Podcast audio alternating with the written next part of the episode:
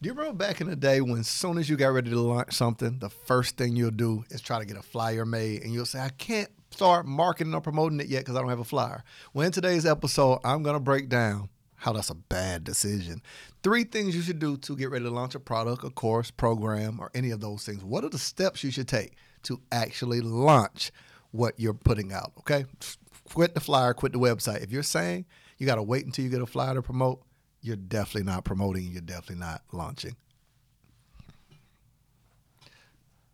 Welcome back to another episode of Monetize with Marcus podcast. I'm your host, Marcus Y. You're stuck with me. But today's episode, I'm excited about. I almost want to put my hood on because it's about to get rough.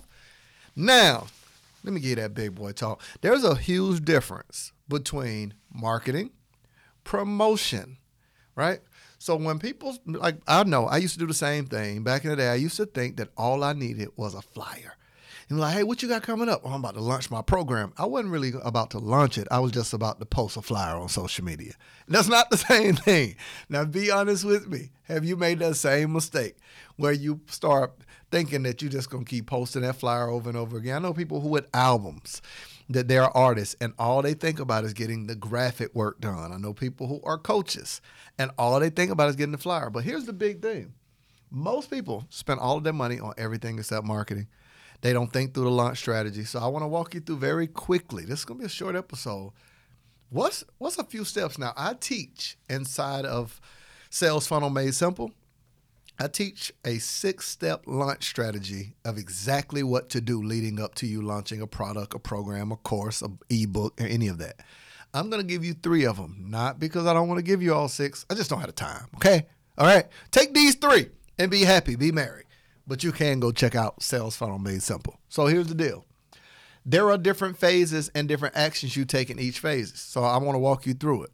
Instead of just grabbing a flyer, instead of just getting a website made and just sp- almost social media spamming people to death, right? Just keep posting the same thing. Here's the thought process of what you do first. And the first phase of your lunch, you should definitely write this down. I call it a courtesy phase. It's a courtesy phase of launching any product, program, service. I mean, it doesn't matter what are you doing. What's the courtesy phase?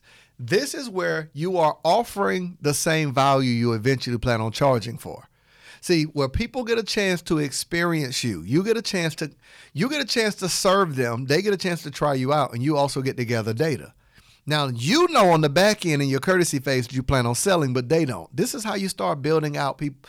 You start figuring out the interest. So let's say right now, if I knew I wanted to teach a group of people how to build funnels, in the courtesy phase, I start putting out content on how to build funnels. All of the people that I'm serving in my courtesy phase, I then create strategy to move them forward. See, this is a launch. It's incremental steps that lead to that end result. So, in my courtesy phase, let's just say if I decided in the courtesy phase, to give away content, to run ads, things of that nature. Let's just say, and I'm not selling anything. I'm just giving away information. I'm going live. I'm doing a podcast. That's a courtesy phase. It doesn't cost you anything, but it provides value to a specific group of people.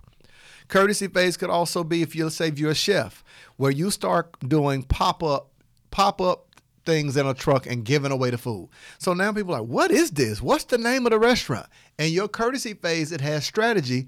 It's a part of your marketing. You're getting the name out there. You're getting people familiar with you. You're getting people interested. So Marcus, how do I move from the courtesy phase to the next phase? They're connected because it's all a part of the strategy, right? So I go from courtesy to curiosity. So, and I, because I speak about selling courses, digital products, and programs, I'm gonna make this conversation all about that. Okay. So I would take my courtesy phase, putting out value based content free of charge, and now I want to take, I want to see who all is is taking advantage of my courtesy and want to move to the next phase of curiosity. This is where I might decide and say, hey, I decided for the next six weeks, every week, I'm gonna do a free live or a free webinar now people this is where you create a landing page. This is where you create a wait list. You're trying to see who's willing to not just take advantage of your courtesy but who's curious enough to actually sign up for it.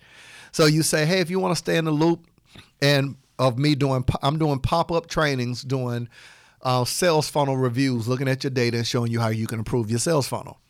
I would have been putting out value content in my courtesy phase, but I want to segment people to see who's ready to move to the next phase. Now I'm gonna set hard numbers and say I want to see if I can get 300 people in my in my curiosity phase. So I'm gonna continue putting out content in the courtesy phase, and I'm looking at the data, and I say I'm gonna keep doing it and segmenting people until we reach 300. You see, you see how this is a launch strategy with real data. Posting a flyer don't give you this because it's not strategy, right? I'm a strategy guy, so I'm like, okay, I move move from courtesy to curiosity, and I say, okay, I'm going live every week, and if I'm going, or I'm trying to build up my wait list. All those people now have moved from the the pool of people in courtesy to curiosity. What's the next phase? Next phase, I tell people is community. So this might be a private group. This might be where I say, hey, join my private Facebook group, my text message list. Now, I'm to send out a text message to you.